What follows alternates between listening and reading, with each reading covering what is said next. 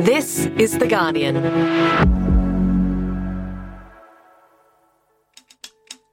I'm Gabrielle Jackson, coming to you from Gadigal land, and this is the full story, Newsroom Edition, where Guardian Australia's editors discuss the news of the week.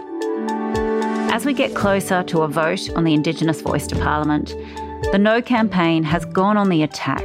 Debate over the voice getting personal. Targeting individuals, including Thomas Mayo and Teela Reid. She sees the voice as, quote, the first step in redistributing power in this nation. Peter Dutton has accused Indigenous Affairs Minister Linda Burney of purposefully misleading the public. This continuous misleading of the Australian public by Minister Burney is only making a bad situation worse for the Yes case. In response, Burney called Dutton a bully and lashed out at the No campaign for importing Trump style politics to Australia. Do not let them divide us. Do not let them divide us. But will this politics of division work? And what can the Yes campaign do to combat it? Today, I'm talking to Editor in Chief Lenore Taylor and Head of News Mike Ticher about the division driving the No campaign. It's Friday, the 14th of July. Tired of ads barging into your favorite news podcasts? Good news. Ad-free listening is available on Amazon Music for all the music plus top podcasts included with your Prime membership. Stay up to date on everything newsworthy by downloading the Amazon Music app for free or go to amazon.com slash news ad free.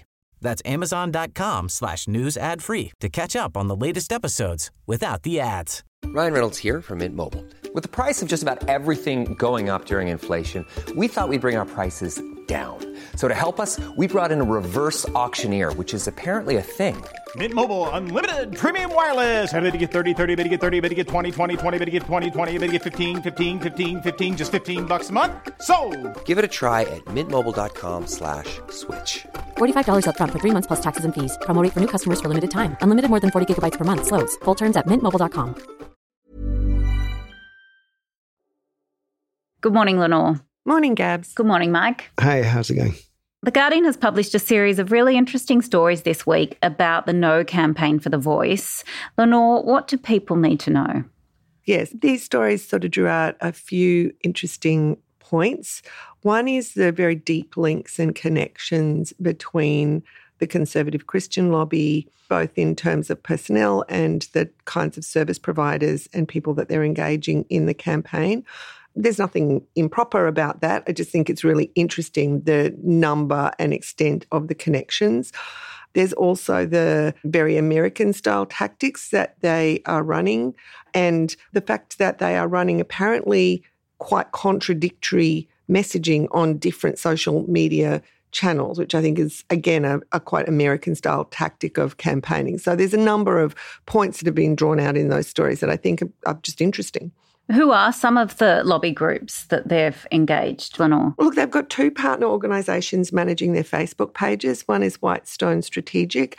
The other is a US headquartered marketing and fundraising firm that, you know, its main aim is to help Christian nonprofit missions fulfil their ministry and mission. That one's called RJ Dunham and Co.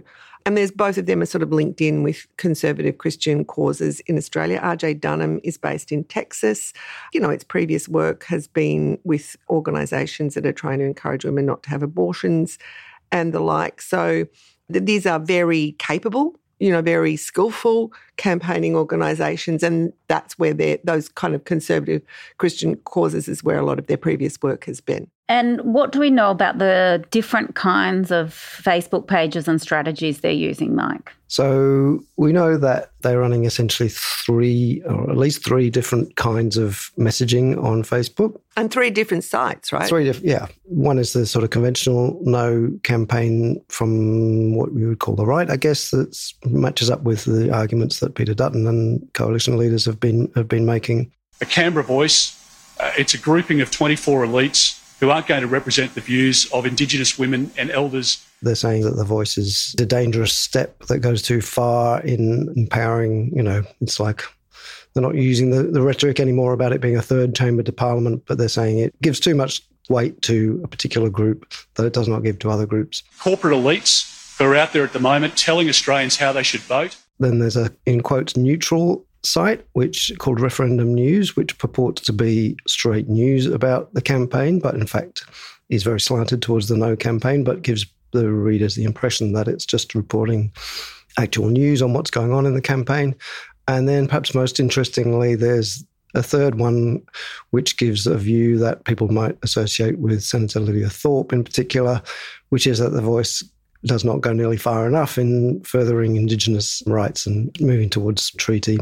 And the Truth Commission, they want to go, they want to go much further and much faster. So entirely that one and the first one are entirely contradictory messaging to different, and they're obviously sending them to different groups. And when our reporter Josh Butler sort of asked them that, like, how can you send different messages to different people that are entirely contradictory? They kind of dodged the question. They said, well, the messaging on that not enough site, the sort of left wing or progressive site, if you want to use those terms, wasn't misleading because the people that they were quoting did say the things that they were saying they had said, but they didn't actually address the question of how you can argue two different things at the same time. And I think that that's kind of the point of the reporting is to just shed, throw some light on this campaigning because obviously it's fair enough to make arguments against the voice. Some people are opposed to the voice for lots of different reasons. Quite lots of different yeah. reasons, some of which are very legitimate, others less so. But there's absolutely nothing wrong with making any argument you like against the voice, but it's clearly disingenuous to make completely contradictory arguments against the voice. And similarly, with the links to the American conservative Christian groups, you just wonder what the connection is with a with Christianity in general. Like they're not making arguments based on religion against the voice because there aren't any really, mm. and it has nothing to do with abortion. It's you know, where is that coming from? It's just a really interesting look under the hood at what is going on in the voice campaign. It's the kind of thing that people should know about when they're thinking about their vote. Lenore, it's been very negative, hasn't it? Some of it has, yes. I mean, there was one story recently which really hit the headlines because the uh, No campaign published a cartoon on an ad in the Fin Review, which depicted Yes campaigner Thomas Mayo and the independent, the Teal MP from Western Australia, Kate Chaney, and her father, who happens to be the Wesfarmers boss, Michael Chaney. The Wesfarmers is giving uh, money to the Yes campaign. Kate Chaney supports the Yes campaign. It was a very racist, or it was perceived as a very racist depiction of Thomas Mayo. The Fin Review eventually said they shouldn't have published it, and you know, and retracted it. Advance stood by that ad. They didn't take a backward step it was clearly coordinated in with the opposition leader Peter Dutton's messaging because he was saying he, you know, he didn't want to go to Bunnings or Coles, the companies owned by Wesfarmers, and have some of his hard-earned cash, you know, end up going to the activist CEO and the activist Yes campaign. But that was the bit of the campaign that kind of hit the headlines. But really, there has been a lot of very, very negative very targeted negative campaigning against specific individuals in the Yes campaign, particularly Thomas Mayo, Teela Reid, Marcia Langton, taking quotes that they have actually said uh, but on occasions very clearly out of context, and turning them into sort of an ominous example of how these Indigenous activists will be sort of getting too much power, that, you know, that they're really communists, that they're really out to exert much more power than they're letting on when they're talking about having a voice to parliament. You know, it's a very targeted, personalised negative campaign. And also, some of those comments or uh, many of those comments are completely dissociated from the arguments specifically around the act, the voice itself. You know, these people hold views on a variety of issues which they're perfectly mm. entitled to do on Australia Day or whatever else the, mm. the issue might be. Mm.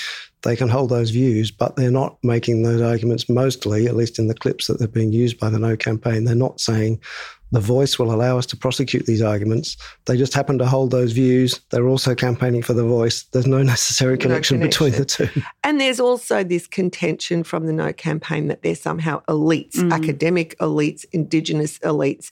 It's interesting because the definition of elite just seems to be anybody who disagrees with the No campaign, because apparently Warren Mundine or Senator Jacinta Price aren't elite. Um, and I think I would really commend a piece that our Indigenous Affairs editor, Lorena Allam wrote at the weekend, which really takes apart this argument about Indigenous elites and that, you know, any Indigenous person who has somehow, despite everything, and despite in many in the cases of many of these people being dubbed elite, very difficult starts in life, have managed to succeed and you know hold a degree or become a professor or you know succeed in life that that's an achievement against the odds and yet they're being now being sort of taken down for it or derided for it or you know the suggestion being that because they have in some sense succeeded they shouldn't be listened to and how insidious that is. I think it is insidious and i think it is also kind of hypocritical to only dub elites for one side of the mm. argument but that is the argument that's being used by the no campaign and also by the coalition mm. started with the Can- it was the Canberra voice. Dutton Peter mm. Dutton tried out that line quite a bit, and then more recently he's added the elites line. And that is Trumpian, right? Like that's straight out of the yeah. sort of Trump handbook. It's something that's coming out of the centre from people who are better than you, who know better than you, who are calling you racist or whatever. You know, this is the impression. They don't always say it in, in so many words, but that's the impression they're trying to leave with people who are going to be voting. So, what's behind this? Do we know anything about why these organisations are all campaigning in this manner? Look, I mean, you can't go to motivation directly. And, you know, I'm sure many of them are campaigning in this manner because they really vehemently, you know, believe in a yes or a no vote as being the right thing for the country.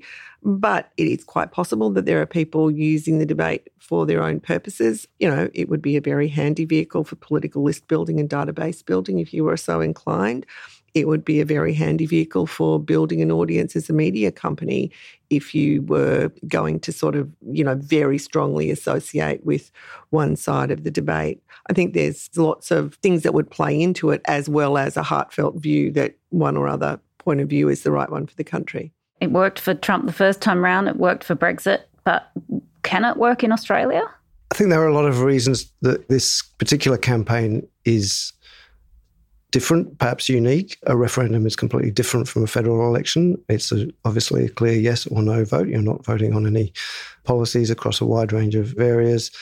There is compulsory voting, but in a federal election, preferential voting also makes those choices much more nuanced. And it's also much easier for the no campaign in particular to kind of tear down the proposition to sow doubt among the voters just by playing on ignorance, essentially, not making any bones about that. If you don't know enough about it, vote no. The long-standing argument is the government hasn't provided enough information, enough detail about how it's going to work, etc., etc. So they're, they're almost encouraging people not to be informed about it, and therefore they should vote no. These tactics are much more likely to work in a simple referendum. And I think we should point out it's not the first time this has been developed in Australia. We've saw it in the in the same-sex marriage plebiscite as well to some extent. This is where they kind of tried out a lot of these things for the first time. Some of the same groups were involved. That was unsuccessful. Most recent elections, it's also been unsuccessful from the coalition point of view specifically.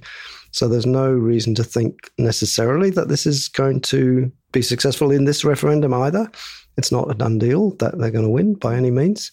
It's just this is a good opportunity to to run this kind of campaign. But at the same time, I do feel that the tactics are sort of outflanking the Yes campaign mm. so far, and that the Yes campaign hasn't really yet found a good way to respond to those kind of tactics. I mean, the Yes campaign has always said it wants to run a sort of a grassroots campaign, a positive emotional campaign through community groups and town hall meetings and word of mouth and messages of goodwill. And that's fine. But actually, when you look around, it feels like the no campaign's emotional campaign of sowing doubt is kind of getting more cut through. And I understand that the Yes campaign doesn't want to get bogged down rebutting every false claim or responding to sort of bad faith demands for detail on every front. But I feel like it risks leaving those claims uncontested, sort of not addressed. It leaves a kind of void, and the no campaign is coming in and filling that void. And it does feel sometimes like the Yes campaign is a bit scared to stand up for what it's saying. It's trying to argue on the one hand, this is really important and we really need to do it. It's going to make a really big difference. And then on the other hand, it says, don't worry, it's not going to do very much. It's not going to be able to make much of a difference. And it's like, you do go, how can both those things be true. And I think one example of not standing up was when the last parliamentary sessions were on and the coalition was asking again and again and again, will the voice give advice on this? Will the voice give advice on that? And eventually Linda Burney kind of snapped and she said, look, it won't be giving advice on parking tickets and it won't be giving advice on changing Australia Day. And I will not be giving advice on all the ridiculous things the other side's coming up for. And at that point, you could see the no campaign going, aha. Uh-huh, what lots of people have said it will be giving advice on Australia Day. And when you think about it, of course, changing the day of Australia Day wouldn't be the first order of business. But A, it's not up to a minister to say whether or not it can give advice. It can give advice on what it wants to if it's successful. And B, if we got to the point, not as a first order of business, but well down the track of changing Australia Day, of course the voice should give advice on it. Like they're a stakeholder. Why wouldn't they? Why shouldn't they? So it was like this inability or unwillingness to to really stand up for it and argue the case. And I feel like the no campaign is just mm. filling that void. Mm. So yeah, Linda Burney last week at the at the press club showed more of that frustration when she specifically called out the no campaign for indulging in Trump style campaigning. It is post truth. And its aim is to polarize. Its aim is to sow division in our society by making false claims. She was quite strongly attacked by many people, particularly on Sky After Dark. Peta Credlin and Andrew Bolt had a go at her very, you know, familiar terms for referring to Trump and uh, urging her to focus on on the issues at hand, which is kind of pretty rich. But they've so far been trying to pre- present the facts as they see them and have a kind of authentic campaign with integrity and just you know here are our ideas. We'd like you to vote for them. Here's here's why we think they're good kind of way. But you'd think they they, they must be having a, a think about what else they can do to counter that stuff that's coming out this can't be easy for indigenous australians. Do, do we know how this is affecting them? I think in a really profound way I think Indigenous Australians are really bearing the brunt of this. You know, if you take one look at social media, you can see that it's unleashing some pretty horrendous racism. And I think it's going to be a really difficult time for Indigenous Australians the next six months, really difficult. So, Australia is being asked to make a really important choice, and obviously, we are the media. It's our job to play a role in that. But, Lenore, how do we combat this misinformation, and uh, what what role do you see the media as playing? Um, look, it's tricky because we do have a responsibility to run arguments from all sides of this debate. You know, it, it, that is our job, but it isn't always a he said she said story, and there's you know legitimate points of views, but sometimes there are people saying things that are wildly out of context or are you know, sort of disingenuous. And I think it's our job to call that out as well. For example, highlighting the fact that one campaign is running two completely contradictory arguments at the same time, targeting different groups. I mean, I think that's a legitimate role for the media as well. I mean, come close to the vote, you know, most organisations will probably editorialise one way or the other. In our reporting, it's important to represent all views. But it's also important to put them in proper context and analyse them, which I guess is what we're trying to do today.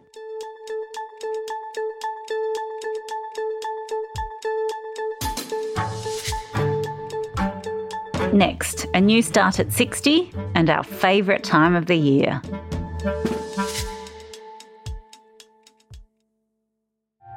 Hey, Laura Murphy Oates here. At Guardian Australia, we want to make sure you're getting the news that matters in 2023. Our morning mail and afternoon update newsletters are short and capture the most important headlines of the day. If that sounds good, you can subscribe for free right now by visiting the Guardian homepage, searching Guardian Australia newsletters, or just downloading our app, and you'll get daily notifications.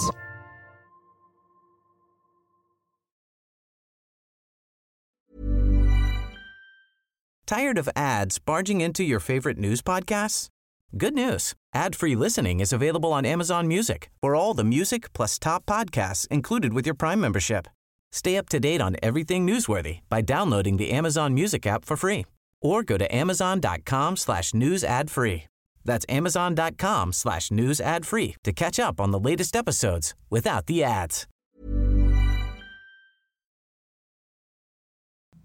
Now we come to what we can't get out of our head. Lenore, what is it for you this week? So we ran this story about a bloke who was the CEO of a theatre company. He's now, I think, 78, but about 15 years ago, he was flying home from a beloved uncle's funeral and he felt all burnt out. And so he decided to quit his job and become a truckie. And all these years later, he's still very happily a truckie. But what fascinates me about it is how many people wanted to read this story. Like, you know, more than half a million people around the world were reading this story and reading it all the way to the end. And it's part of a series that we're running called A New Start After 60. And those stories always get well read. So I don't know. I think older people are like really up for a change or something. well, I, I mean, I you do want to be a truckie? I had no, I don't want to be a truckie. I had chosen the same story. um, Maybe I mean, we could drive trucks together, Mike. he didn't just want to be a truckie. He wanted to drive the biggest road trains that oh, is possible to angle? drive I in Australia, which are huge, as people who've driven in the outback would know. But I mean, yeah, I think the thing is people just love the idea, especially people who have busy, stressful, time consuming jobs, time intensive jobs. They just love that idea of just saying, sorry, I'm not going to swear, but I'm, I'm out of here. Um, I'm going to do something that I really love. I, a having that thing that they really love, b being able to actually get a job in that, and actually also really loving it when they actually do it. And in this guy's case, that seems to have been the case. But there are also some really great quotes in the story. When he first applied, they said. Um, your CV doesn't say anything about truck driving. he was already 60 at that point. Um, I just can't believe that driving a road train would be not stressful. Mm. And he does it 12 hours a day for like two weeks at a time yeah, or something, and then, and then has a week off. A week off, like seven days a week, 12 hours a day. This doesn't seem great to me, but no, he loves it. So he's happy. The payoff line is also great in the story where obviously I massively identify with this, but he says, he's such an optimistic guy. He says, like, the glass is always half full with me, and there's a waiter coming with another bottle. I really like that.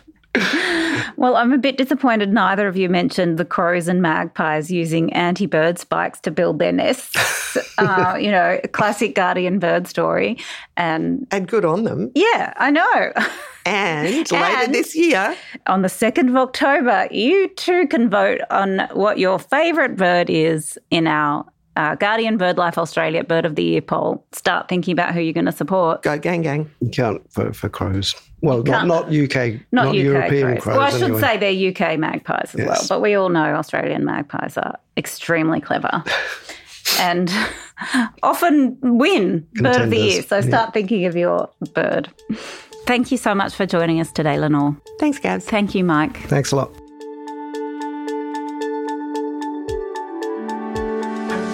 Thanks so much for listening. This episode was produced by Miles Herbert and Camilla Hannan. The executive producer is me, Gabrielle Jackson. Full Story will be back on Monday, where Laura Murphy Oates will be talking to you about PwC. See you then.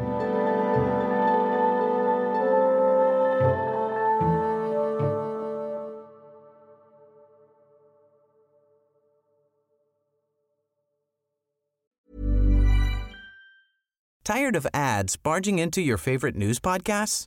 Good news. Ad-free listening is available on Amazon Music for all the music plus top podcasts included with your Prime membership. Stay up to date on everything newsworthy by downloading the Amazon Music app for free or go to amazon.com slash news ad free. That's amazon.com slash news ad free to catch up on the latest episodes without the ads.